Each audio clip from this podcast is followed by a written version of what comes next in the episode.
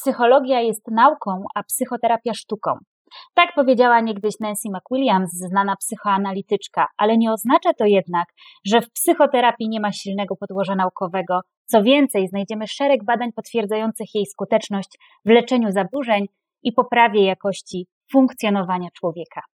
ABC Psychoterapii to nowy cykl strefy psyche Uniwersytetu SWPS dedykowany rozmowom o zdrowiu psychicznym, rozwoju osobistym, psychoterapii, w którym wyjaśniać będziemy m.in.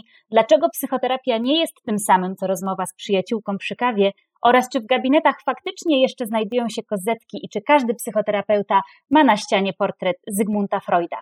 Witam Państwa bardzo serdecznie w cyklu ABC Psychoterapii. Nazywam się Joanna Gutral, jestem psychologiem i psychoterapeutą i jest mi niezwykle miło rozpocząć ów cykl od spotkania poświęconego odpowiedzi na fundamentalne pytanie, czym jest psychoterapia i dlaczego działa.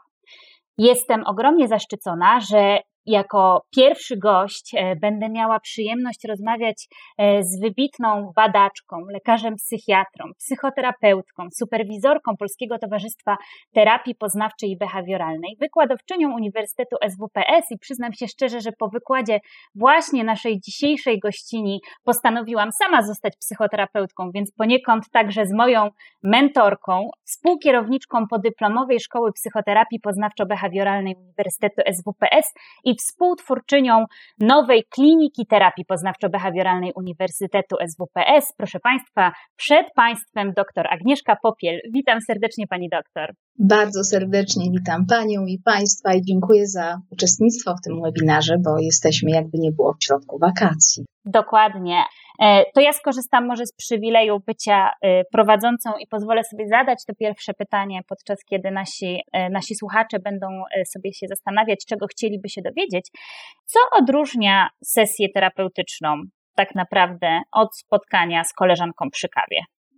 Bardzo dziękuję za to pytanie wstępne i ono jest wbrew pozorom bardzo trudne dlatego że bardzo często y, specyfika sesji terapeutycznej, pewna bliskość, która tworzy się między terapeutą, pewna relacja, która się nawiązuje, spotykamy się częściej, spotykamy się bardzo systematycznie. Co najważniejsze, spotykamy się, żeby rozmawiać w sposób bardzo skupiony o problemie pacjenta, klienta, y, to sprawia, że możemy czasami ulec złudzeniu, że jest to mm, taka e, sesja przyjaciółek, ale trochę jeszcze nawet więcej. E, I bardzo ważne, że Pani o to zapytała, ponieważ, e, ponieważ parę cech sprawia, że bardzo nie powinniśmy tego mylić.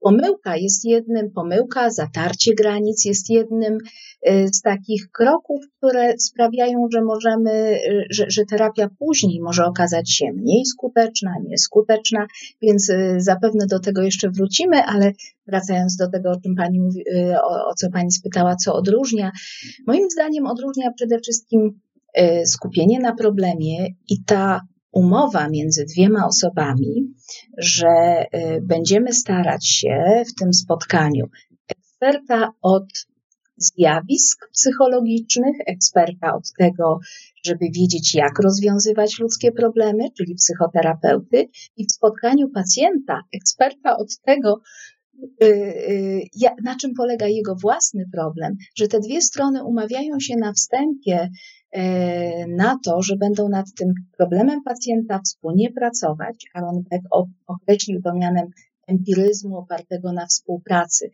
Taka sztandarowa cecha terapii poznawczo-behawioralnej, empiryzm, bo będziemy dociekać wspólnie, jak można ten problem rozwiązać, bo to pacjent wie, to on wie najlepiej, na czym on polega, jak się manifestuje, z czym się mierzy. A rolą terapeuty jest być wykształconym na tyle i obowiązkiem, wykształconym na tyle, żeby, e, żeby mieć co najmniej hipotezy na temat mechanizmów, w jakich e, ten pacjent uwikłał się e, w pewną niemożność wyjścia samemu, dlatego że ważne jest przecież to, że do psychoterapeuty nikt nie przychodziłby, gdyby nie okazało się, że nie dał rady sobie sam w pewnym momencie. I to jest też taka, e, z przyjaciółką możemy rozmawiać niezależnie od tego, czy sobie dajemy radę, czy sobie nam wspiera, dzielimy się radościami. Z terapeutą pewnie koncentrujemy się na tym e, w sposób systematyczny, zaplanowany i zakładamy, że ta relacja nie jest symetryczna, ponieważ nie jest symetryczna, jest bardzo partnerska, ale to terapeuta ma dysponować wiedzą i, yy, i ma móc udzielić pacjentowi yy, informacji o tym, jak ten proces będzie przebiegał, jakie są jego reguły, zasady, yy, co będzie odróżniało od spotkania zdecydowanie z najlepszą nawet przyjaciółką. Mhm. Panuje taki mit e, i jest on powtarzany powielokroć, że psychoterapia jest dla ludzi, którzy nie mają przyjaciół. Ja trochę będę adwokatem diabła w tej e, sprawie i postaram się e, udawać, że nie, nie znam, albo przynajmniej nie przewiduję Pani odpowiedzi na, ten, na to pytanie, ale panuje takie przekonanie, taki mit, że terapia jest dla osób, które nie mają przyjaciół, które nie mają z kim porozmawiać na temat swoich trudności i że w zasadzie rozmowa z przyjaciółką może w ten sam sposób jakby zdjąć z nas to napięcie, napięcie, obniżyć ten poziom napięcia, co sesja terapeutyczna. Tylko zastanawiam się, czy zdjęcie, obniżenie napięcia to jedyna rzecz, którą terapia tak naprawdę nam oferuje. Co jeszcze możemy zyskać dzięki e, korzystaniu z pomocy psychoterapeuty? Przede wszystkim możemy się nauczyć i wspaniale, że Pani powiedziała o tym, bo to rzeczywiście powszechne dosyć e, e, stwierdzenie i zaczęłabym od tego, że jest część osób, które mają to szczęście, że spotykają w życiu ludzi, z którymi rozmowa ma walor bardzo terapeutyczny. Jeżeli tak się zdarza, to rzeczywiście możemy uważać się w życiu za szczęściarzy, że były przełomowe rozmowy w naszym życiu, które y, popchnęły nasze myślenie o pewnych zjawiskach, nasz rozwój na dalsze tory i o to w życiu chodzi, o to chodzi w naszym rozwoju ale zdarza się tak, że z różnych powodów wikłamy się w pewne nawyki, sposoby funkcjonowania, przecież nikt nie przychodzi do psychoterapeuty i nie szuka tej porady po jednorazowym spadku nastroju czy wzroście napięcia, o jakim Pani wspomniała. To musi być pewien, no jeżeli tak zdarzałoby się, to można powiedzieć, że rzeczywiście w tym spadku napięcia pewnie po, po, pomoże rozmowa z przyjaciółką, jeżeli taka jest w naszym kręgu taka osoba. Natomiast przede wszystkim w psychoterapii będziemy zmieniać zapewne, y, zmieniać pewne nawyki, bo to te nawyki myślowe, nawyki w zachowaniach y, sprawiają, że nie możemy wyjść czasami z tego zaklętego kręgu, pewnych utartych sposobów reagowania. Na przykład, na przykład utartych sposobów unikania pewnych sytuacji, sytuacji społecznych, jak to bywa w fobii społecznej, sytuacji związanych z pewnymi bodźcami, czy z pewnymi własnymi nawet reakcjami, jak to w innych zaburzeniach lękowych. Czyli w psychoterapii ten proces jest bardziej systematyczny e, i e, prowadzi do, do zmiany, która jest zmianą, e, nie lubię tego słowa, ale powiem śmiało, głębszą. E, czyli zmianą, która jest bardziej podstawowa, fundamentalna, jeżeli zechcemy tę psychoterapię przejść, bo ona dotyczy pewnej e, kierunek, kierunek jest kierunkiem ku poprawie jakości życia, ale ta zmiana musi się dokonać przez zmianę sposobu myślenia, naszych reakcji, otworzyłyśmy e, e, nasze spotkanie e, pytając o różnicę pomiędzy spotkaniem z koleżanką a, a odbyciem sesji terapeutycznej i pojawiło się takie pytanie, no tak, koleżanki nie obowiązuje tajemnica zawodowa, to znaczy możemy wierzyć i ufać jej, natomiast nie ma takich obostrzeń, a jak to jest w przypadku psychoterapii, psychoterapeuty czy psychoterapeutów obowiązuje tajemnica zawodowa, na przykład taka jak w relacji z lekarzem. No, oczywiście, że tak. To są właśnie te reguły, o których mówiłyśmy na początku. Te reguły obejmują zarówno wiedzę na temat samego procesu, ale również y, zasady bardzo analogiczne, bo y, terapia etymologicznie to przecież leczenie. I to jest pojęcie bardzo mi bliskie, również dlatego, że jestem lekarzem, ale, ale nie tylko dlatego, y, że terapia jest to synonim leczenia, jest to oznacza leczenie. E, a zatem w tej niesymetryczności relacji, mimo wszystko, zakłada to, że terapeuta jest odpowiedzialny za bezpieczeństwo pacjenta. Jest to jedna z pierwszych rzeczy.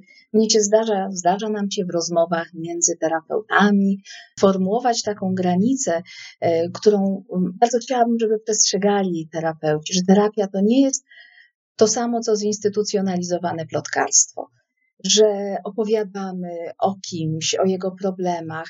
Oczywiście Czasami posługujemy się przykładami w sytuacjach wykładowych czy innych, ale to jest, ale żelazną, podstawową, najważniejszą na świecie zasadą terapeuty, zasadą etyczną jest zasada jest tajemnica. Tajemnica taka sama jak w medycynie, tajemnica terapeutyczna, zasada poufności. Pacjent powinien również wiedzieć o tym, bo są od niej wyjątki. Te wyjątki są sytuacjami, kiedy, mm, y, kiedy mamy do czynienia z zagrożeniem życia. I dzisiejszy webinar jest taką możliwością powiedzenia o tym, że te wyjątki, one zapewne one będą obowiązywać w każdej psychoterapii, bo do tego zobowiązuje nas no przede wszystkim to, że, że, że, że za wszelką cenę nie możemy dopuścić do sytuacji, by naszego pacjenta było zagrożone, a czasami pacjent zagraża sam sobie. Po drugie, również prawo, więc są sytuacje prawne, w których terapeuta e, nie może zachować, e, zachować tajemnicy. To są sytuacje zagrożenia zagrożenia zdrowia, przestępstw wobec dzieci, jesteśmy zobowiązani prawnie do tego, żeby E, żeby tę, tę, tę tajemnicę uchylić. Ale poza tym jest to absolutnie święta zasada poufności i zachowania tajemnicy. No i musimy przyznać, że terapeuci bardzo zwracają na to uwagę i faktycznie jest to dla nas święta y, zasada, od której nie ma odwołań poza tymi wyjątkami, o których pani doktor wspomniała. E, znowu, no tak sobie gdzieś krążymy wokół tego tematu psychoterapeuta, psychiatra. Też pojawiło się teraz pytanie od Klaudii, pyta, która pyta, czy psychoterapeuta może, tak jak lekarz psychiatra, postawić diagnozę co do zaburzenia choroby, w jaki sposób komunikuje on pacjentowi taką informację, jeżeli faktycznie w jakiś sposób diagnozuje, to może tak gdzieś porządkując, zastanówmy się też, czym różni się lekarz psychiatra od psychoterapeuty. Dziękuję, bo to rzeczywiście częsty, częsta wątpliwość. No tutaj mamy lekarza psychiatry i psychoterapeutę w jednej osobie, pani doktor, więc jest pani najlepszym adresem, pod którym możemy zadać to pytanie. Tu mamy dwa w jednym, z tej strony medycznej rzeczywiście. Przede wszystkim e, psychiatra jest lekarzem, wobec tego, e, co jest dosyć paradoksalne, ale za nim stoi cała wiedza medyczna dotycząca fizjologii, dotycząca, mm, dotycząca chorób. Ale jest tutaj, jest w tym pewna pułapka, ponieważ biedny psychiatra kształci się w tej psychiatrii tak naprawdę po studiach, czyli cały ogrom sześciu lat studiów medycznych to jest kształcenie przede wszystkim w medycynie ogólnej, e, w fizjologii, e, w, psycho, w, w patologii, ale nie tylko patofizjologii, w internie, w chirurgii, w pediatrii, w okulistyce, w ginekologii i między tym jest mała działeczka psychiatrii. Tak naprawdę staje się również, e, staje się lekarzem psychiatrą, psychiatrą, specjalistą, staje się po studiach podczas specjalizacji, którą wybiera. I ta specjalizacja obejmuje e, kształcenie się w zaburzeniach psychicznych, ale bez wątpienia ta piękna dziedzina, jaką jest psychiatria, jest tą najbardziej na pograniczu, najbardziej w stronę psychologii. I ona się wymyka częściowo reszcie medycyny, ale nie na tyle, żeby z nią zerwać, ponieważ to psychiatra ma obowiązek i wiedzę i wie, o tym, jak stosować leki, jakie powinny być, e, jakie mogą być potencjalne konsekwencje stosowania danych leków dla ogólnego funkcjonowania, jakie mogą być interakcje, ale przede wszystkim musi dysponować bardzo solidną wiedzą dotyczącą diagnozy różnicowej, ponieważ duża część tego, co odczuwamy, czy odczuwają pacjenci jako dolegliwość czysto psychiczna, może mieć swoje podłoże bardzo biologiczne. Myślę, że dojdziemy do momentu, gdzie taki dualizm będzie całkiem nieadekwatny, ale to pewnie w dalszym ciągu naszej rozmowy. Natomiast y, na razie popatrzmy jeszcze dualistycznie na to, że część zaburzeń, no chociażby powszechną wiedzą jest to, jak to jest, bywa z tą endokrynologią i starczycą na przykład, i z tym, że osoby cierpiące na niedoczynność tarczycy mają tendencję do tego, miewać stany depresyjne, a te, które mają nadczynność, mają większą łatwość do tego, żeby mieć zaburzenia lękowe. I psychoterapeuta, psycholog powinien o tym wiedzieć e, i zapytać pacjenta. Psychiatra musi o tym wiedzieć i e, umieć wykluczyć różne stany, czy też pokierować odpowiednio w stronę innych specjalistów lekarzy, ale również pokierować odpowiednio w stronę ewentualnie psychoterapeutów, jeżeli sam nie para się psychoterapią.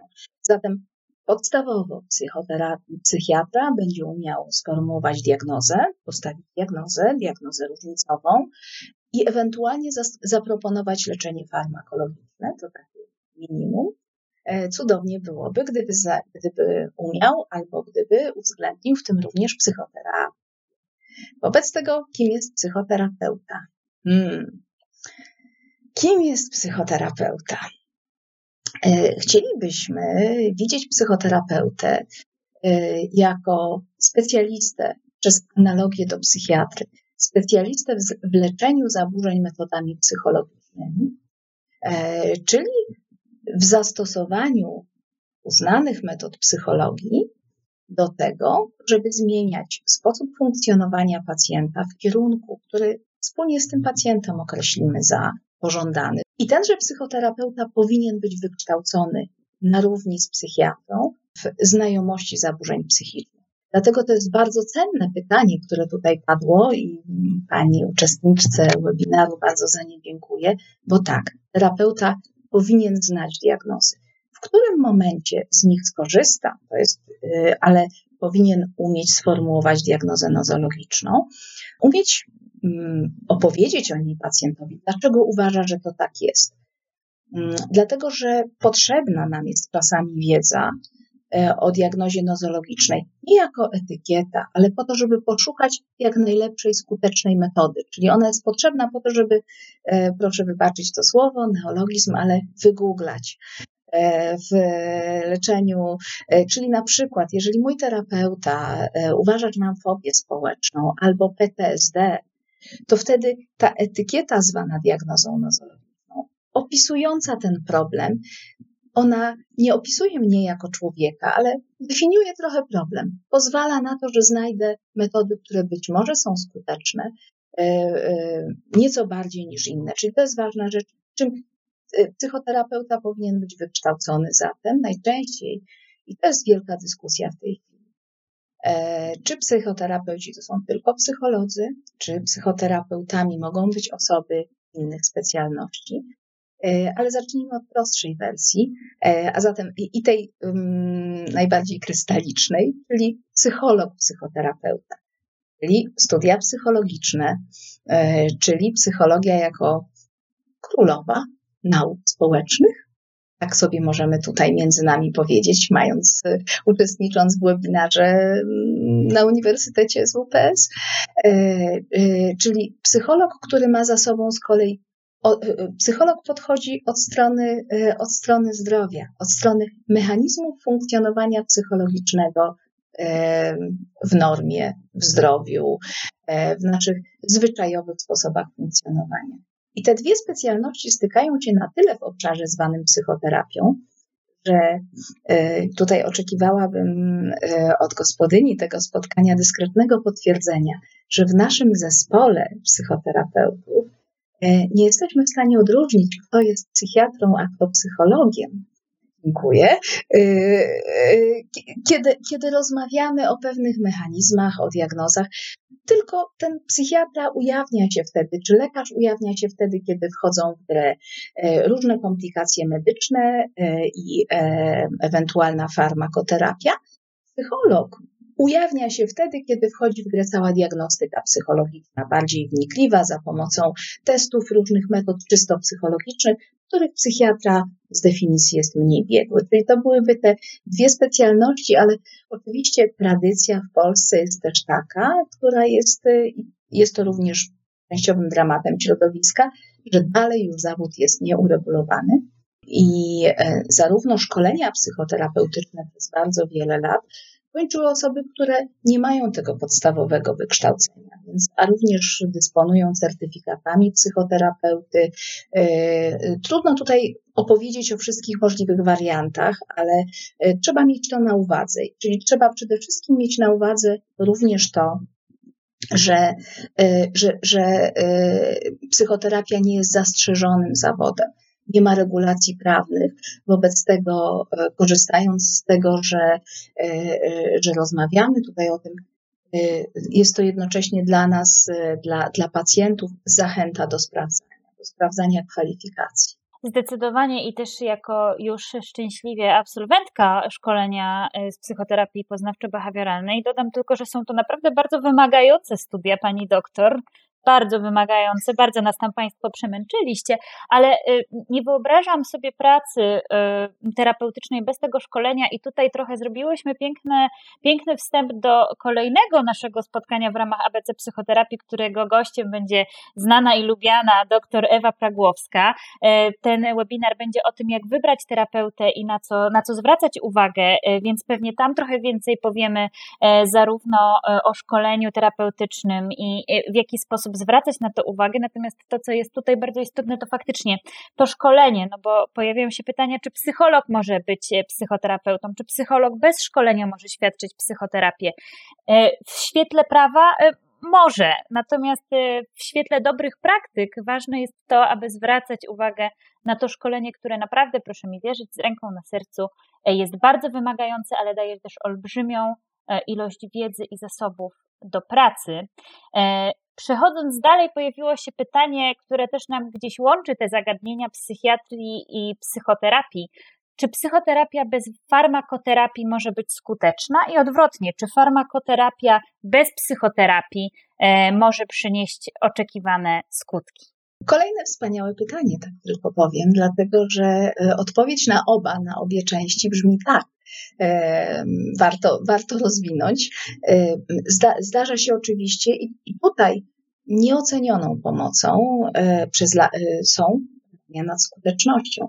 Badania nad skutecznością psychoterapii i farmakoterapii, te takie bardzo podstawowe, są prowadzone w bardzo podobnym mm, paradygmacie, są prowadzone y, przez analogię do leczenia farmakologicznego, wobec tego oczekujemy podobnych efektów. Y, I te efekty y, są zarówno po stronie samej psychoterapii, samej psychoterapii, która tam, gdzie były prowadzone badania, y, tam mamy bardzo solidną wiedzę. W zaburzeniach lękowych, w zaburzeniach afektywnych, y, w, w dużej części zaburzeń odżywiania, częściowo w zaburzeniach osobowości, y, będziemy mieć jednoznaczne wskazanie, że, że psychoterapia, będąc tak skuteczna, wskażemy tutaj wszakże, że nie psychoterapia w ogóle, i zaczęłyśmy od miękkiej rozmowy na temat psychoterapii w ogóle, ale można powiedzieć, to jest tak, jakby powiedzieć e, leczenie lekami w ogóle. E, to jest i znaczące, i nieznaczące, bo leczenie lekami nic nie oznacza, albo farmakoterapia zależy jaka, w jaki sposób poprowadzona. I tutaj już do, dotykamy e, kwestii metod psychoterapii, którymi, które Oba dane wykazały pewną skuteczność większą niż inne, albo, in, y, albo porównywalną y, w, w mm, leczeniu danego zaburzenia. Czyli zdecydowanie psychoterapia może być skuteczna i tam, gdzie jest według różnych standardów publikowanych na świecie, tam, gdzie y, byłaby leczeniem z wyboru, jako pierwszy krok, zanim e, myślimy o farmakoterapii, to, to na przykład według standardów NICE psychoterapia poznawczo-behawioralna e, jest leczeniem z wyborów w zaburzeniach lękowych, fobii społecznej, w napadach paniki, e, w PTSD, w depresji. W, czyli to są takie sztandarowe miejsca, w których zdecydowanie tak. w, tych samych zaburzeniach w wieku rozwojowym, w, nie tylko u osób dorosłych, ale również u dzieci i młodych. Potem idziemy w stronę, czyli pamiętamy o tym, że, y, że tu, kiedy mówimy o skuteczności psychoterapii, kończymy ze słowem psychoterapia w ogóle, bo nie ma czegoś takiego, bo to jest, y, bo to jest trochę tak jak pytanie właśnie o to, o, o, o, o leki w ogóle. W leczeniu farmakologicznym mamy również y, analogiczne możliwości. I uwaga, sprawa się komplikuje. Są sytuacje, w których mamy wynik różnych badań, e, metaanaliz jest jeden jeden, czyli możemy zastosować albo psychoterapię, albo farmakoterapię. Po jednej i drugiej stronie skuteczność jest podobna. E, I po jednej i drugiej stronie stoją solidne argumenty za i przeciw. Przede wszystkim preferencje pacjenta. Przede wszystkim, czy my wolimy zmierzyć się sami z tym, że będziemy z tygodnia na tydzień pracować nad tym problemem. Najczęściej potrzebne jest co najmniej trzy miesiące, jak to bywa w terapiach poznawczo-behawioralnych, że wzięłam tutaj na sztandar te zaburzenia lękowe albo depresję. Czyli czy wolimy tak, czy z różnych przyczyn wolimy wziąć tabletkę. Sytuacjach y, y, y, tabletkę, czyli mamy podobną skuteczność, a może jest jeszcze inny powód wyboru. Na przykład nie ma w mojej okolicy terapeuty, no teraz pandemia zmieniła ten stan istotnie wraz z możliwościami online, w które nie wszyscy wierzyliśmy, ale być może nie mam warunków, nie mam możliwości, że albo nie ma takiego terapeuty dostępnego, który umiałby zastosować tę metodę, która jest skuteczna i wtedy skłonię się ku farmakoterapii. Są sytuacje, w których znowu wiemy z badań, że najlepiej e, jest stosować leczenie połączone, na przykład w ciężkiej depresji. Na przykład wiemy tam, że to połączenie działa lepiej niż każda z metod, ale to depresji. Ale już w zaburzeniu stresowym pourazowym nie mamy takich danych, które by mówiły, że połączenie działa lepiej niż każda z metod z osobna.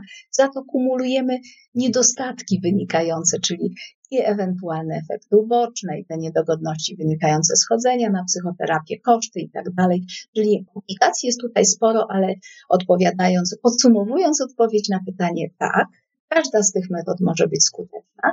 Warto, warto e, umieć, w tym psychoterapeuci też się kształcą, żeby umieć czytać wyniki badań i umieć czytać rekomendacje, żeby wiedzieć, kiedy myślimy o skuteczności, a kiedy myślimy o opowieściach, o historii, o anegdotach, że komuś pomogło e, w jednym przypadku.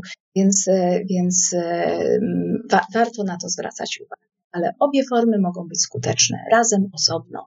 Myślę sobie, że też ważne jest to, aby powiedzieć, że często psychiatrzy współpracują z psychoterapeutami i psychoterapeuci z psychiatrami, e, z lekarzami psychiatrami, co jest e, bardzo cenne w kontekście troski o dobro pacjenta i czasami faktycznie psychoterapeuta może poprosić pacjenta o konsultację psychiatryczną, a lekarz psychiatra rekomenduje na przykład udanie się na psychoterapię e, do, do psychoterapeuty po to, aby jak najlepiej to leczenie e, uzupełnić i żeby ono przyniosło jak największe efekty dla e, pacjenta. E, dotknęłyśmy też tematu psychoterapii online i faktycznie sytuacja pandemiczna zwiększyła jej popularność, co nie znaczy, że ona wcześniej nie istniała i nie było badań e, tego do, e, na ten temat. Jedna z uczestniczek czatu pyta o to, jak to jest z tą psychoterapią online. Czy ona faktycznie działa? Czy jest skuteczna?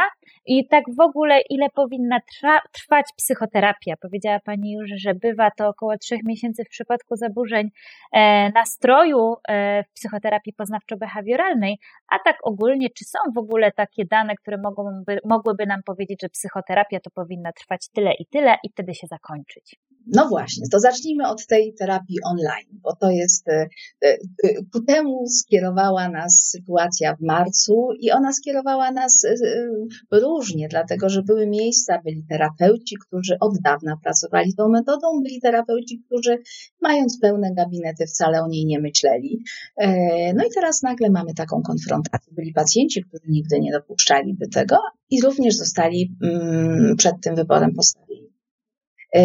E, I tu otwiera się przed nami znowu szeroki obszar, jak to w psychoterapii, ale spróbujemy go skondensować. Jest mnóstwo badań mówiących o skuteczności różnych te, te, terapii z zastosowaniem e, internetu.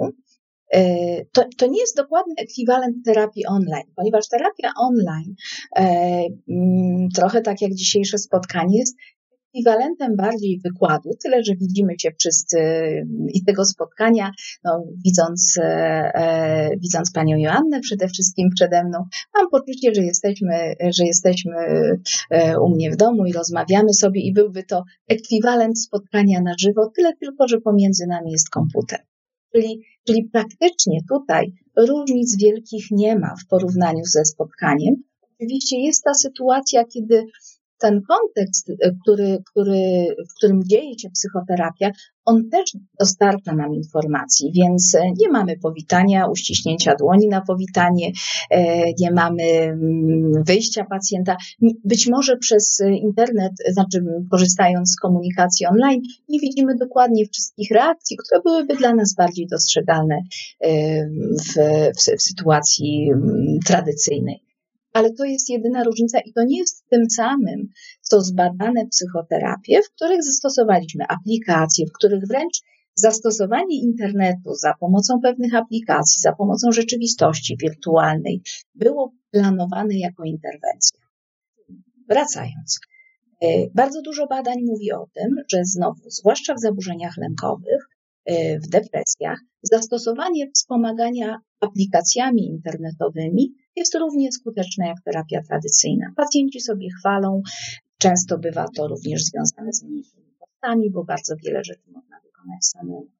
Co do terapii online, e, mamy e, tak, e, te badania, które są, wskazują na jej bardzo podobną skuteczność. Znowu mówię o psychoterapii poznawczo-behawioralnej, bo tutaj mówiąc o badaniach, trzymam się już precyzji języka. Jaka psychoterapia i w jakich warunkach? Więc nie dotyczy to psychoterapii w ogóle, tylko pewne badania były. Możemy na podstawie, pewnie pandemia dostarczy również wyników badań, dlatego że e, kto żyw zabrał Cię za badania nad psychoterapią właśnie w tej wersji. Myślę, że, e, czyli e, ufamy spotkaniom online, ponieważ one odbywają się w bardzo podobnym, bardzo podobnie do, do, do, do spotkań tradycyjnych dane, które mamy, ale nie są to dane te nasze, to nie są dane bardzo pięknie zaprogramowanych badań, ponieważ są to dane anegdotyczne, ale kilkuset osób w szkole psychoterapii, które prowadzą z sukcesem terapię online, wskazują na to, że można ją prowadzić w najtrudniejszych zaburzeniach, w sytuacjach, w których wcześniej, przed pandemią, może trochę byśmy a teraz, e, e, teraz mamy, no nie mieliśmy wyboru. Czyli, czyli mamy wielość tych danych i takie, które mówiły zdecydowanie o skuteczności, i takie, które raczej są obserwacyjnymi i mówią o tym, że, że jest podobnie skuteczna.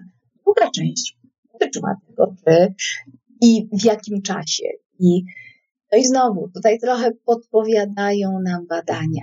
Nie, żeby się sztywno tego trzymać, ale jeżeli wiemy, że mm, u setek osób, a w niektórych metaanalizach dochodzi do tego, że u kilku tysięcy osób, terapia prowadzona przez 12 tygodni, myślę o terapii na przykład epizodu depresyjnego, umiarkowanego, pojedynczego, starczy, to jest to wytyczna dla terapeuty, że warto tak rozmawiać z pacjentem i tak planować terapię, że celujemy w ten czas około tych trzech miesięcy.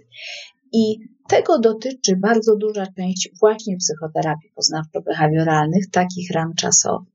Uwaga, nie zawsze, dlatego że już kiedy mamy do czynienia ze schizofrenią, e, w algorytmach, w zaleceniach NICE jest to na przykład co najmniej, co najmniej pół roku. Kiedy mamy do czynienia z osobowością z pogranicza, z zaburzeniami osobowości, celujemy w kilkadziesiąt spotkań, pewnie w około dwóch lat terapii świetle tego, o czym wiem z badań. Czyli e, ulubiona odpowiedź na wszelkich spotkaniach psychologicznych to zależy i tutaj ma, ma, ma zastosowanie, ale, e, ale mamy, mamy pewne informacje również z badań, e, do czego możemy się odnosić.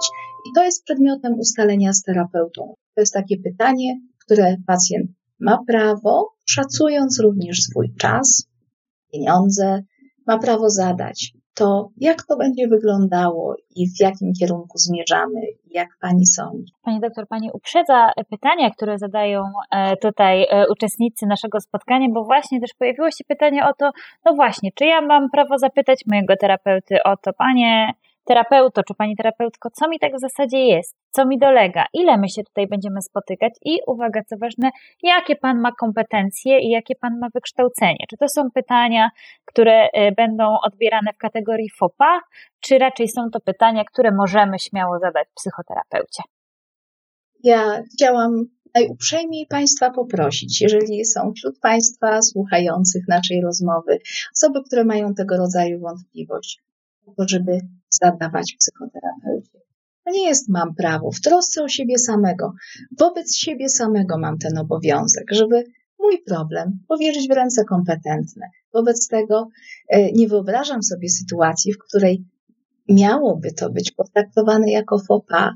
Pytanie o to, jakimi kompetencjami terapeuta się legitymuje, ani pytanie o to, e, drogi terapeuto, szanowny panie terapeuto, szanowna pani terapeutko, jak pani ocenia, jak możemy nazwać ten problem, co to jest? Co to jest i e, jak my to rozumiemy? I oczywiście jest taka część, znowu powiem, psychoterapii poznawczo-behawioralnej, która mówi o tym, że to jest podstawa i pierwszy krok. Tego byśmy się spodziewali na początku terapii. Cieszę się, że kiwa Pani głową, y, że tego byśmy się spodziewali, że, że, że omawiamy to z pacjentem, że mechanizm, w jakim ten problem powstał, że my go omawiamy. Wobec tego czasami nazwiemy go i powiemy, wie Pani, to jest charakterystyczne i, I, to się nazywa fobia społeczna, i to się nazywa napady paniki, to po to, żeby również pacjent mógł poczytać, mógł się dowiedzieć, o co chodzi. To się nazywa depresja, to się nazywa no, jakoś tam w, klasyfikacji zaburzeń psychicznych. Ale to, to nie o to chodzi, podkreślę jeszcze raz o tę etykietę, ale, te, ale jest to pytanie, które trzeba zadać terapeucie i bardzo warto. I również terapeuta, e, terapeuta powinien omówić również te wątpliwości dotyczące tego, jak długo, jak często y, i dopasować do kontekstu, ponieważ nie wszyscy mamy takie same zasoby finansowe, nie wszyscy mamy takie same zasoby czasowe. Nie możemy być postawieni w sytuacji, w której, e, w której nie wiemy, jak planować, w której nie wiemy, no, nie wiemy, kiedy może się skończyć. Dlatego zazwyczaj w terapii planujemy, co będzie też miarą e, tego i w którym momencie będziemy raczej myśleć o tym, że tę terapię zakończymy, czyli znowu w terapii poznawczo-behawioralnej formułujemy cele i czym one byłyby zmierzone, i wtedy z pacjentem jesteśmy w stanie e, przymierzyć się do ustalenia tego terminu. Także wielka i ogromna prośba do Państwa e, o to, żeby pytać, żeby pytać terapeutę o kompetencje, kwalifikacje i o to wszystko, bo to, to, to pacjent jest tutaj partnerem tej relacji. E, trochę e, unikałam, ale e, nie tak z kategorii unikania jako strategii behawioralnej, ale wiem, że jest to pytanie, które jest trudne, bo mm, dla osób, zwłaszcza które nie zajmują się psychologią, psychoterapią na co dzień, to może być zaskakujące, że psychoterapia odbywa się w różnych nurtach. I teraz, znając możliwości psychoedukacyjne pani doktor, wiem, że nikt nie będzie w stanie nam przedstawić tego lepiej niż pani. Co to są naprawdę nurty w psychoterapii? Czym one się różnią? Czy ja powinnam wiedzieć, w jakim nurcie pracuje psychoterapeuta, do którego ja idę? No i skąd ja miałabym wiedzieć, który nurt jest dla mnie najlepszy? Bardzo dziękuję i e, miałabym chęć uniknięcia odpowiedzi na to pytanie również, e, ale oczywiście, e, ale oczywiście podejmę.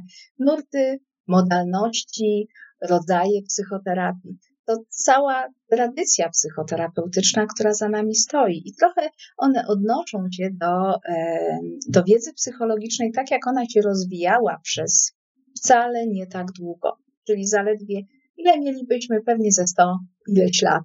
Czyli tak mniej więcej, mniej więcej od przełomu XIX na XX wiek, jeśli nie uwzględnimy całego rozwoju filozofii wcześniej.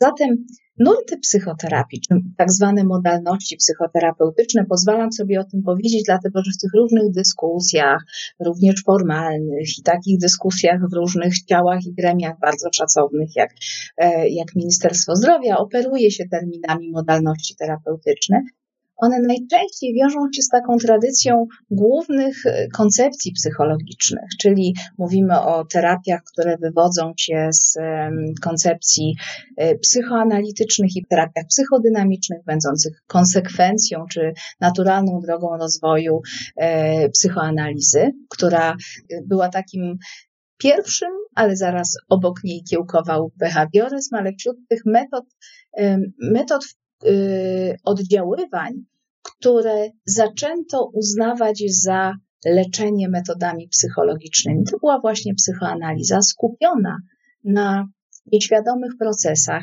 Warto też zwrócić uwagę na etap, w którym rozwijała. To był czas, kiedy kiedy o e, nieświadomym nikt specjalnie nie mówił, ale również był to czas wiktoriański, był to czas, gdzie seksualność była mocno pod, e, e, pod kontrolą reguł funkcjonujących w ówczesnym społeczeństwie, a zatem był to niezwykle ważny moment, w którym zostało to uwolnione i zaczęto mówić. Pierwsi psychoanalitycy mówili o mechanizmach, które, o mechanizmach nieświadomych, które, które mogły stanowić podłoże pewnych e, manifestujących się różnych zachowań, różnych reakcji lękowych, wiążąc je z tak zwanymi mechanizmami obronnymi, czyli nieświadomymi sposobami mm, panowania nad lękiem. To terapia psychoanalityczna i psychodynamiczna. Zazwyczaj jest to terapia, która, e, e, która łączy się z dosyć gruntowną analizą tego, co się działo w dzieciństwie, tego, co y, sposobów funkcjonowania naszych relacji z osobami, e, z osobami bliskimi, czyli tego, w jaki sposób kształtowaliśmy obecne, obecne nawyki. E, czy obecny terapeuta psychodynamiczny pewnie mniej skupiałby się na tym, żeby mówić o nawykach, ale e, różne obecnie przeszkadzające nam reakcje. Czyli jedna to terapia psychodynamiczna, podejście humanistyczno-egzystencjalne to taki nurt terapeutyczny, który, który bardzo łączy się z, e, czy, czy, czy, czy podstawy swoje e, czerpie właśnie z, z filozofii egzystencjalnej, z podejścia Karla Rogersa, z bardzo e, z, z podejścia skoncentrowanego na emocjach i na relacji terapeutycznej, jako tej podstawowej cesze, która, w której dzieje się zmiana w psychoterapii. I mamy te podejścia psychodynamiczne, humanistyczno-egzystencjalne, mamy wreszcie poznawczo-behawioralne, czyli, y, czyli y, to, o którym chyba naj, najbardziej mówimy dzisiaj, bo jest tajemnicą, że jest mi najbliższe, czyli to, y, to podejście, ten nurt psychoterapii, który zaczął się na równi niejak prawie z psychoanalizą, ponieważ behawioryzm to był początek naszego uczenia się o o uczeniu się, czyli nabywania wiedzy o uczeniu się, a zrodził się trochę, no trudno powiedzieć, że się zrodził, ale był pewną opozycją do, do, do, do psychoanalizy, ponieważ pierwsi behawioryści skupili się na obserwowalnych zachowaniach i mechanizmach uczenia się, które odpowiadają za to, że że właśnie uczymy się wycofywania, unikania, e, że uczymy się pewnych reakcji lękowych, bo tutaj zaburzenia lękowe będą takim klasycznym przykładem tego, z czym mierzymy się w terapii behawioralnej. No i teraz, jak to z tymi nurtami jest? Pewnym, e, oczywiście dużo się w tej chwili mówi o integracji w psychoterapii, czyli, e, czyli o tym, że być może nie ma sensu mówienie w ogóle o nurtach, czyli tylko o tym, że jest jedna psychoterapia. Tutaj mamy pewien kłopot. Ten kłopot jest dosyć istotny, ponieważ jeżeli chcemy wrócić do początku naszej rozmowy, całe 40 minut temu, e, czyli czym jest psychoterapia i do naszego odniesienia się, że jest to metoda leczenia jednak, no to chcielibyśmy wiedzieć czym, za jak, jakim sposobem i z jaką oczekiwaną skutecznością. Tutaj już bardzo e, ten fascynujący, ciekawy i niezwykle ważny obszar badań nad psychoterapią podpowiada nam pewne rzeczy. I badania rzeczywiście dotyczą pewnych specyficznych metod, e, metod dotyczących, dotyczących psychoterapii wywodzących się e, z tych głównych nurtów, czyli E, czyli bardzo ważne, żeby zdawać sobie z tego sprawę, ponieważ całe pole psychoterapii jest tym, e, jest tym obszarem, no nie mówił, tutaj nie mówiłyśmy jeszcze o, o tym, że to byłyby jakby główne nurty ideologiczne w psychoterapii, ale te same nurty mogą być jeszcze realizowane w formie indywidualnej, w formie terapii grupowej, terapia systemowa jest takim ewenementem, gdzie uwzględniając teorię systemów lata 60., która była tak bardzo istotna w myśleniu o funkcjonowaniu, o mechanizmach e, funkcjonowania jednostek w kontekście społeczności, nawet takich jak rodzina, to, e, to terapia systemowa właśnie jest tym, e, jest terapią, która, która szczególnie ważna jest w terapii rodzin, problemów, problemów związków, problemów systemów rodzinnych. Czyli badania wszakże dotyczą właśnie najczęściej konkretnych metod.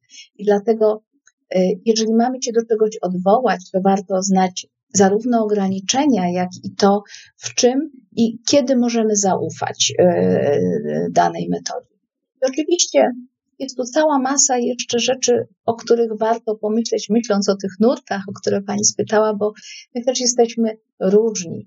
I niektórzy z nas, pacjentów, myślę od strony pacjenta, mogą organicznie nie chcieć pracować nad jakimś problemem. Oni chcą iść do terapeuty, zrozumieć, zrozumieć własne dzieciństwo i tyle. Tak zidentyfikowany problem.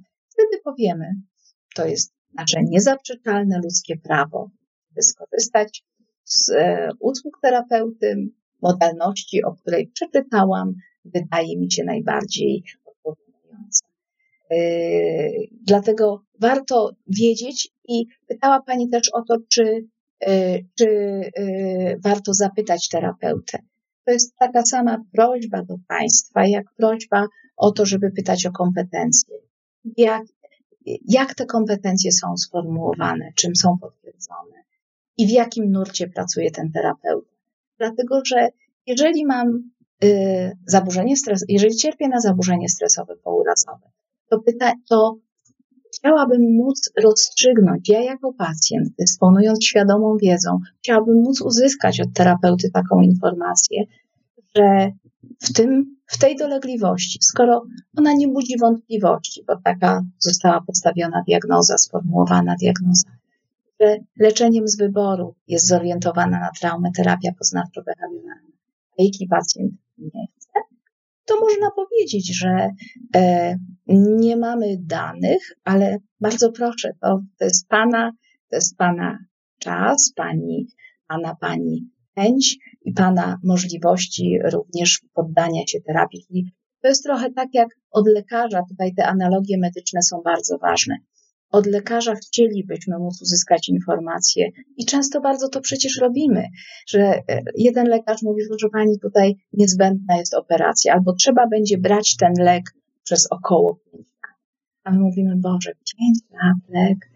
E, pójdziemy do innego lekarza z wynikami badań i konsultujemy, bo chci- tylko marzyłabym, a pani użyła takiego słowa tutaj, że byłaby to sytuacja idealna. My czasami mówimy o sytuacjach idealnych.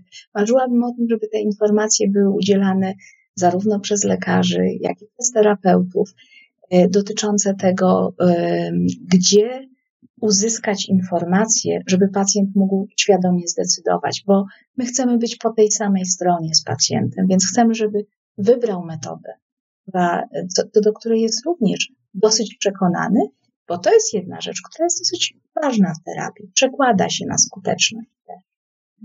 Miałam taką myśl, pani doktor, że nasze spotkanie będzie trwało 50 minut, tyle ile sesja terapeutyczna, ale obawiam się, patrząc na ilość spływających pytań, że e, moje e, settingowe możliwości niestety nie są tutaj e, pożądane i pozwolę sobie zadać jeszcze kilka pytań, bo one też są ważne i też obserwuję, że to są takie pytania, które się czasami pojawiają w gabinetach i jako psychologowie, psychoterapeuci czasami żyjemy w takich bańkach, gdzie obracamy się wśród osób, które odpo znają odpowiedzi na te same pytania. I to zawsze jest bardzo ciekawa perspektywa, kiedy te pytania padają z ust osób, które nie zajmują się psychoterapią, że ciekawią ich takie rzeczy. I pojawiło się takie pytanie, które ja słyszę nie po raz pierwszy.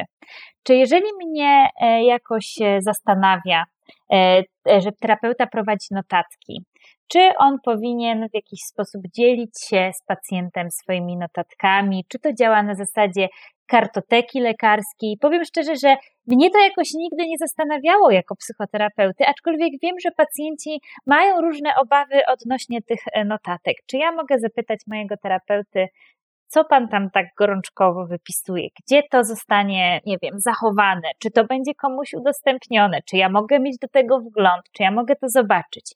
Jak to jest w takiej sytuacji? Pewnie. Ja podzielam Pani wątpliwość, dlatego że pewnie obie notujemy jako szalałe w czasie sesji terapeutycznych różne rzeczy e, i zazwyczaj wyjaśniamy, po to są w terapii poznawczo-behawioralnej bardzo wiele notatek robimy razem z pacjentem, rysujemy, wyjaśniamy, e, wspólnie pacjent ma dostęp.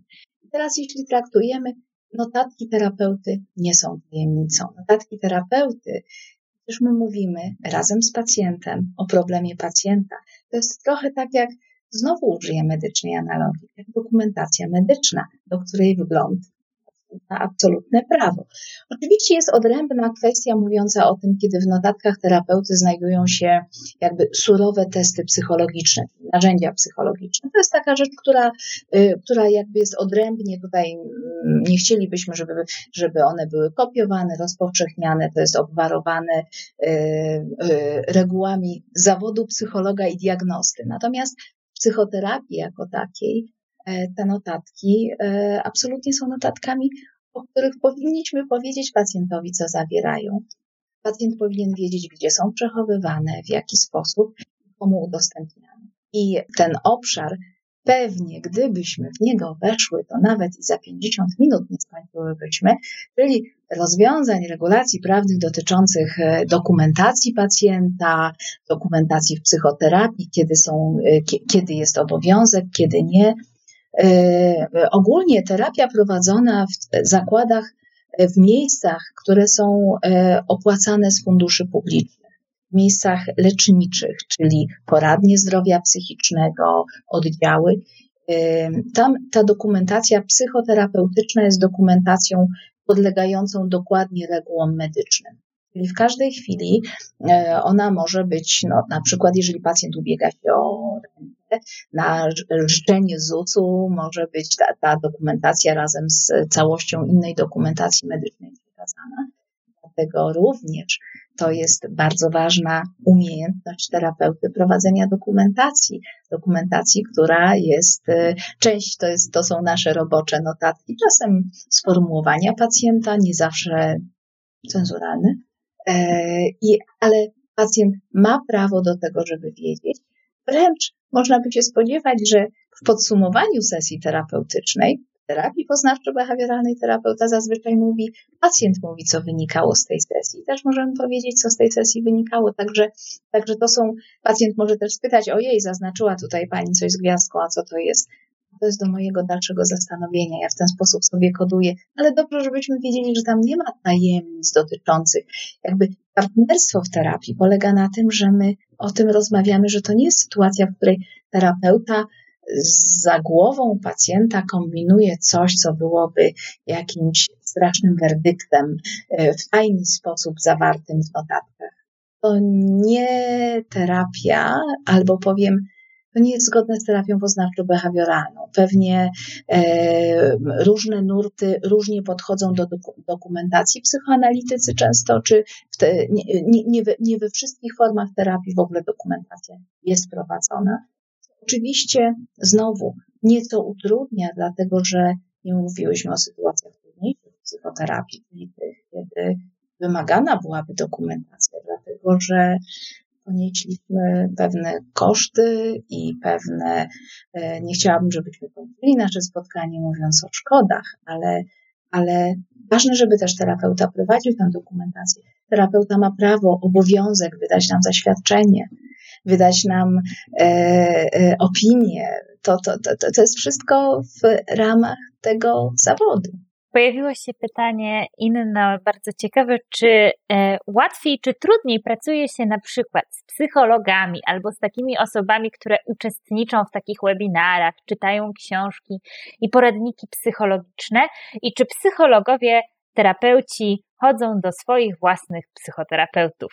chodzą czasami, jeśli muszą, czy czują potrzebę, bo oczywiście, ponieważ my jesteśmy tak bardzo osadzeni w tym, że mm, zdobywając pewną wiedzę, chcielibyśmy, e, chcielibyśmy, żeby ta wiedza również służyła nam. Ja, ja też tak rozumiem rozwój, że ucząc się, ucząc się psychoterapii też stosujemy do siebie pewne rzeczy. Bardzo źle byłoby, gdybyśmy chodzili tylko na zajęcia z psychoterapii i było to do zastosowania wobec innych pacjentów, a nie do siebie samego. To jest taka pierwsza rzecz, również w medycynie. Poznaj siebie samego i e, spróbuj zastosować te metody wobec siebie samego. To są bardzo, bardzo cenne e, zdobycze. To jest taki efekt uboczny kształcenia w psychoterapii. Chciałabym mieć nadzieję, że zyskujemy wiedzę również i możemy pewne rzeczy przetestować na nas samych. Czyli mówię o kształceniu, ale jeśli mamy potrzebę, ponieważ rozpowszechnienie dolegliwości różnych na tyle duże, że nikt z nas nie jest wolny i nie wie, czy e, mój, moje zamartwianie się nie przekroczy w pewnym momencie granicy lęku ogólnionego, niezależnie od tego, czy jestem uczestnikiem webinaru, czy prowadzącą ten webinar z którejkolwiek strony. Jeśli czuję, że zapętliłam się, że nie daję sobie rady, to wręcz jest to jedno ze zobowiązań w kodeksach etycznych przykład, że terapeuta dlatego korzysta i z superwizji, i również powinien skorzystać z psychoterapii, powinien skorzystać z metody, ponieważ nie powiedzieliśmy o tej rzeczy. Specyfiką psychoterapii jest to, że to terapeuta jest narzędziem, dlatego dobrze, żeby dbał o ciebie, bo to narzędzie, jeśli jest niesprawne, owładnięte własnym problemem, może nie móc pomóc tak kompetentnie pacjentowi, ponieważ jego myślenie jest cały czas myśleniem przez pryzmat. Czyli dobrze, żeby psychoterapeuci chodzili do, e, korzystali z psychoterapii wtedy, kiedy jest taka potrzeba. Oczywiście kontrowersyjne jest to, czy każdy psychoterapeuta musi przejść własną psychoterapię. Trudno jest się z tym zgodzić. Nie ma takiego, w niektórych nurtach jest taki obowiązek, ale oczywiście on jest związany z całą konstrukcją psychoterapii, na przykład w terapii psychodynamicznej czy w psychoanalizie. W terapii poznawczo-behawioralnej takiego wymogu nie ma, bo my zakładamy również, że bardzo wiele rzeczy trenujemy na sobie, ale nie w kontekście psychoterapii własnej. To jest, e, to, to, to, to jest jeden aspekt, a drugi, czy osoby wiedzące więcej na dany temat, to łatwiej, lepiej, czy mieć w gabinecie, że tak, że, że tak spuentuję to pytanie. E, zazwyczaj psychoterapeuci boją się psychologów, ale to jest lęk chyba. Ja pozwolę sobie zacytować, e, bo rzeczywiście miałam takie doświadczenie też niejednokrotnie. E, I myślałam sobie, jej, Przecież siedzi przede mną jakże wykształcona osoba, która wie o tych wszystkich mechanizmach.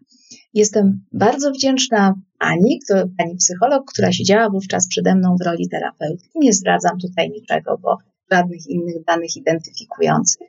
Powiedziała do mnie, a ja miałam, opowiadałam takie podstawowe rzeczy o lęku, o tym mechanizmie, który się dzieje.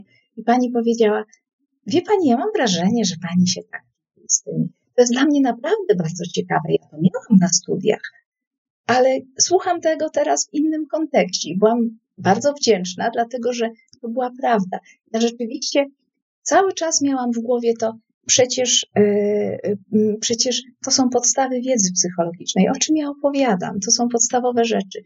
Yy, nigdy dość powtarzania, nigdy dość tego, że w, takim w, w pewnym kontekście słucha się inaczej y, i y, to, z czym się, to, to do czego dążymy. Wszystkie książki, poradniki w terapii poznawczo-behawioralnej służą temu, żeby pacjent był jak najbardziej świadomy. My rozmawiamy, omawiamy, prosimy o przeczytanie. To jest część pracy osobistej często bardzo, że, że, że prosimy o przeczytanie pewnych rzeczy i o odniesienie wniosków do siebie. Także pewnie wśród uczestników dzisiejszego webinaru są osoby, które korzystały, nigdy nie będą korzystać. Tylko z zaciekawieniem przysłuchują się albo rozważają skorzystanie, albo skorzystają na pewno. Mamy zapewne wszystkie warianty. I o ile wiedza szczęścia nie daje, ale bardzo pomaga w psychoterapii, bo e, także, także ka każda wiedza tutaj jest, e, jest bezcenna, jest bardzo ważna. Hmm.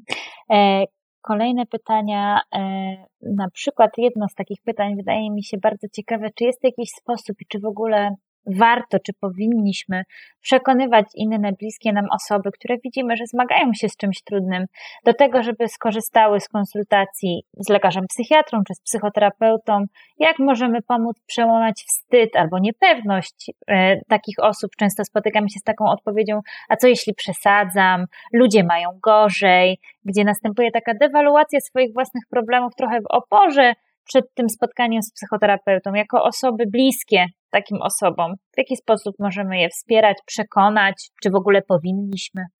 No, to jest bardzo trudny temat, czy powinniśmy. Jeśli jesteśmy z kimś blisko, i zaczęliśmy od tego, e, zaczęliśmy od rozmowy z przyjaciółką, e, ten, e, to nasze dzisiejsze spotkanie.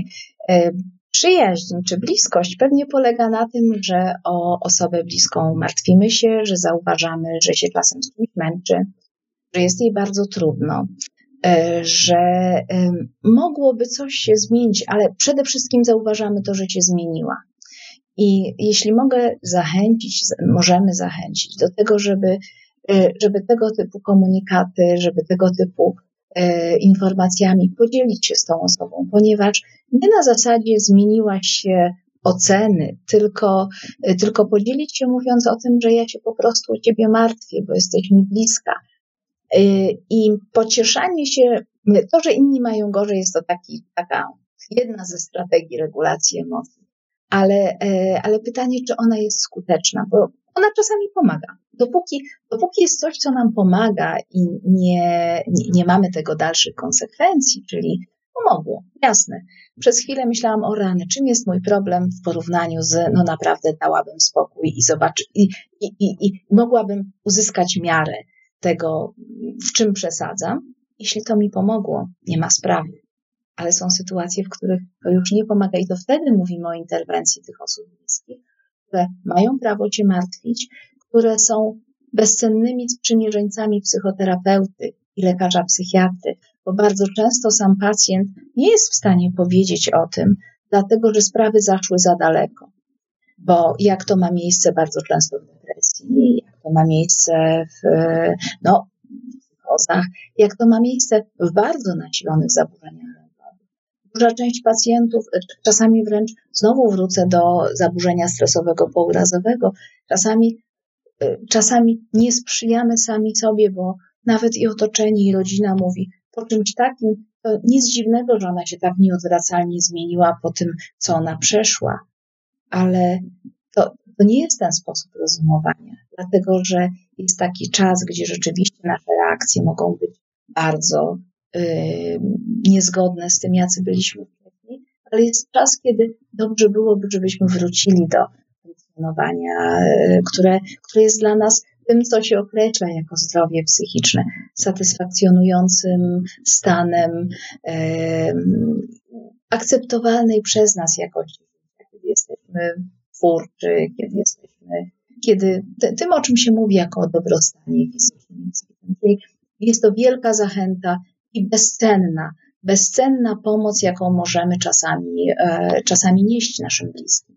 Zauważenie, zmartwienie się, zauważenie, że coś, coś się dzieje i zachęta do tego, żeby, e, żeby, żeby zobaczyć tutaj, żeby ewentualnie ustalić, czy rzeczywiście można coś zrobić jako jedna z form. Jak najbardziej integrujemy przyjacielską pomoc psychologiczną do wsparcia psychoterapeutycznego i psychiatrycznego e, i dziękujemy za to pytanie. Pani doktor, powoli zbliżając się do końca naszego spotkania, to chciałabym odwrócić e, to pytanie, bo faktycznie taka ładna klamra kompozycyjna nam się złożyła z tą e, przy, rozmową z przyjaciółką i wsparciem przyjacielskim, ale nie poruszyłyśmy jednej ważnej kwestii, to znaczy mm, po czym, jakie sygnały, jakie sygnały ostrzegawcze powinny dać mi do myślenia, że to, w czym uczestniczę, nie jest psychoterapią, e, albo takie oddziaływanie może mi e, e, nie pomóc, to znaczy może mi w zasadzie szkodzić.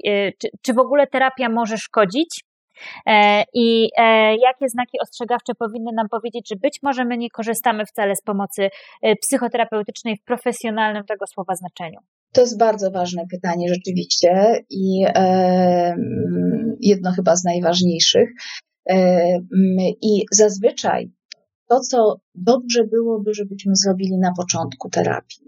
E, w terapii poznawczo-behawioralnej jest to niemal zobowiązanie też terapeuty, żebyśmy zastanowili się nad tym, jak rozumiemy problem i cele terapii.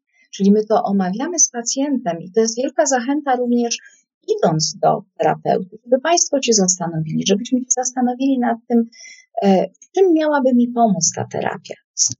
Czyli jest to odwrotność te, tego, czyli to, co byłoby celem, jest odwrotnością tego, co jest moim problemem w tym momencie. Co ja chciałabym, żeby zmieniło się w moim funkcjonowaniu pod wpływem tej psychoterapii. To jest takie pierwsze nasze własne memento i takie, można powiedzieć, zadanie przedterapeutyczne.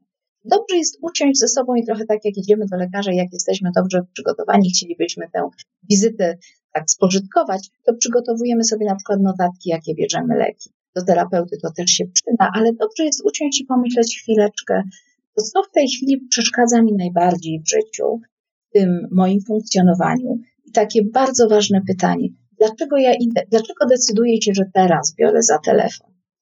E, w tym pytaniu będzie czaiła się nasza odpowiedź na to, czy terapia zmierza w dobrym kierunku, ponieważ mamy prawo ustalić z terapeutą, że to będzie nasz cel w terapii, że nad tym będziemy pracować. Czyli dobra terapia powinna mieć ustalony cel i pacjent powinien wiedzieć, że w tym celu zmierza, czyli że, że ta terapia prowadzi i ma prawo również na każdym etapie zapytać i porozmawiać o tym z terapeutą. Pierwszy taki wskaźnik to jest to, że jest to już kolejny miesiąc, a nic się nie zmienia. I oczywiście jest to pytanie o to, na ile, jak ta, jak ta, jak ta współpraca wygląda. Oczywiście musimy tutaj wspomnieć, myślę, że musimy, choć żadnej z nas pewnie nie jest to wygodne, wspomnieć o sytuacjach, które są wręcz takimi sygnałami absolutnie ostrzegają, ostrzegawczymi. To są sytuacje naruszenia przez terapeutę, niedopuszczalnymi również prawnie. Naruszenia przez terapeutę nietykalności. E, te, te sytuacje w żadnej psychoterapii nie mają prawa niezależnie od moralności się zdarzyć też sytuacje naruszenia przez psychoterapeutę relacji i skierowania jej w stronę bardziej e, przyjacielską, prośby o pożyczki, różne wykorzystywania sytuacji pozaterapeutycznych. Czyli, czyli te sytuacje są, są takim absolutnym, zdecydowanym e, naruszeniem, e, sygnałem bardzo dla nas ostrzegawczym, ponieważ praktycznie nie ma takich sytuacji w terapii, które uzasadniałyby takie postępowanie po pierwsze, myślenie o naszym celu, po drugie, myślenie o tym, czy y, jakby y, mm, zwrócenie uwagi na to, czy w którymś momencie terapia nie stanowi naruszenia moich granic, bo terapia ma mnie uczyć budowania zdrowych granic, a nie y, i ta nauka nie odbywa się przez naruszenie moich granic w jakikolwiek sposób i z pewnością nie jest to, nie jest to ta kwestia. Pytanie o szkodliwość psychoterapii jest niezwykle ważne i co trudniejsze, e, odpowiedź na nie, e, powiem prawie tak, jak miało, wymaga badań, ponieważ jeżeli traktujemy psychoterapię poważnie, tu pozwolę sobie zacytować profesor Janę Teichmann, ale nie tylko, to w życiu nie ma zjawisk jednokierunkowych. My chcielibyśmy bardzo, my psychoterapeuci, chcielibyśmy pomyśleć sobie tak, to bardzo dobrze nam robi na samopoczucie, że psychiatrzy to są ci straczni, którzy dają leki, po których może czasem boleć głowa albo można mieć objawy uboczne. Ale my jesteśmy tylko po jasnej stronie życia. To jest nieprawda. Jeśli terapia jest tak potężną metodą leczenia, że jest w stanie na pewne rzeczy wpłynąć in plus, to musi mieć efekty uboczne. Tyle tylko, że tych badań nad efektami ubocznymi było bardzo, bardzo niewiele, nad efektami ubocznymi, a raczej nawet nad szkodliwością. Jest jeden taki koronny przykład z taką interwencją zwaną debriefing, która była kiedyś stosowana. I okazało się, że to była bardzo miła interwencja. Ludzie ją sobie chwalili, ale po roku więcej z nich miało PTSD, zespół stresu pourazowego, po traumatycznych doświadczeniach, niż ci, którzy nie przeszli tej interwencji. Zatem jest to nasze memento, ale to jest bardziej memento dla psychoterapeutów, badaczy, że musimy o tym pamiętać. Jest to memento dla e, no, zajmujących się psychoterapią i dla psychoterapeutów, żebyśmy wiedzieli o tym, że każda nasza interwencja wobec pacjenta musi być przemyślana, chroni nas przed tym trochę, wiedza, nasze reguły psychoterapii, ale nie możemy być na to głusi i udawać, że tego zjawiska nie ma. I kolejna klamra kompozycyjna z słowami wstępu, że psychoterapia, mimo tego, że przez Nancy McWilliams została nazwana sztuką, to zawiera ten silny komponent naukowy, który potwierdza jej skuteczność, ale także wskazuje na to, co może być nieskuteczne. Stara się to weryfikować i jest to młoda, chociaż już ponad stuletnia, to wciąż młoda nauka. Pani doktor, e, dziękuję bardzo za spotkanie. Setting e, mi dzisiaj nie wyszedł, czyli przekroczyłam 50 minut, ale celowo dla dobra naszych słuchaczy. To była olbrzymia przyjemność i w zasadzie nie mogłam sobie wyobrazić lepszego startu i początku e, tego nowego cyklu w strefie psyche ABC psychoterapii, ale chciałabym tak już w duchu sesji poznawczej poprosić panią doktor o skierowanie takiej krótkiej pracy osobistej dla naszych słuchaczy, to znaczy do jakiegoś źródła, książki bądź strony internetowej, których, e, w której e, nasi widzowie mogliby znaleźć cenne informacje dotyczące psychoterapii w ogóle. Co, co pani by zadała za pracę osobistą? To ja przy tej okazji ogromnie podziękuję za tę przyjemność rozmowy z Panią. Ten setting był bardzo elastyczny, bo przecież nam o to chodzi, żebyśmy byli elastyczni, a nie, e, a nie bardzo ograniczeni ramami wtedy, kiedy nie trzeba. Rozumiem, że dzisiaj nie było takiej e, istotnej potrzeby, żebyśmy się sztywno 50 minut e, trzymali. No cóż, mogę zaprosić część z Państwa być może takie podstawy, absolutne podstawy o psychoterapii poznawczej. Znajdą Państwo na przykład na stronie Kliniki Terapii Poznawczo-Behawioralnej, idąc, e, e, idąc e, tropem stron Uniwersytetu SWPS. Jeśli ktoś z Państwa miałby chęć poczytania o, e, o emocjach, są doskonałe książki typu Umysł ponad nastrojem, która jest już takim e, mm, podręcznikiem nieco bardziej zachęcającym do autorefleksji, czyli Umysł ponad nastrojem. Pani Christine Padeski, taki podstawowy, bardzo, e, bardzo edukacyjny no, po, powiem nieco może nieskromnie, że my też wydałyśmy książeczkę e, w zespole zajmującym się badaniem e, stresu pourazowego i ona w zasadzie dotyczy, dotyczy zapobiegania PTSD, ale taka część skutecznego w stresie, przepraszam, że tak powiem, ale to jest to skuteczny w stresie, taki zeszycik, e, zeszycik obejmuje pewne podstawowe informacje o emocjach, ćwiczenia, które, czyli nie należy kupować całego podręcznika, ale można próbując przymierzyć się do tego, jak można myśleć o własnym myśleniu, o pewnych zniekształceniach w tym myśleniu, o sposobach relaksacji. Jeżeli ktoś uznałby za, y, za to, że warto to, to, to, to za pewną wartość, no to można skorzystać. Jest, y, no, są strony, strony Towarzystwa Terapii Poznawczej i Behawioralnej, ale pewnie bardziej jest tam więcej odnośników trochę dla, y, dla profesjonalistów. Także jeśli mm, te zachęty mogą jakoś ukierunkować, to będzie mi Odsyłam do książki e, pod e, autorstwem m.in. pani dr Agnieszki Popiel. Odsyłam do strony e, Kliniki Terapii Poznawczo-Behawioralnej Uniwersytetu, Uniwersytetu SWPS, klinika.swps.pl. Od siebie dodam e, polecenie. Zachęcam Państwa do śledzenia portalu m.in. Zdrowa Głowa na przykład.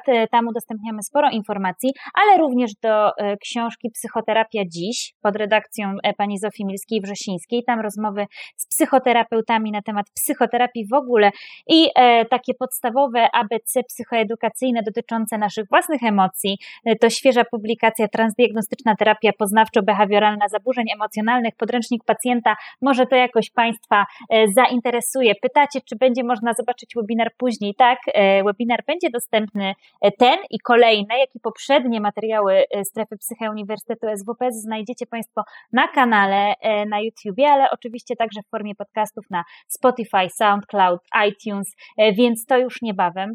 Pani doktor, raz jeszcze bardzo dziękuję za to dzisiejsze spotkanie. Bardzo dziękuję Pani i Państwu za ten wieczór i za super inspirujące pytania. Dziękuję pięknie. Dziękujemy w takim razie bardzo. Do zobaczenia i już niebawem kolejne spotkanie w ramach cyklu ABC Psychoterapii. Do zobaczenia.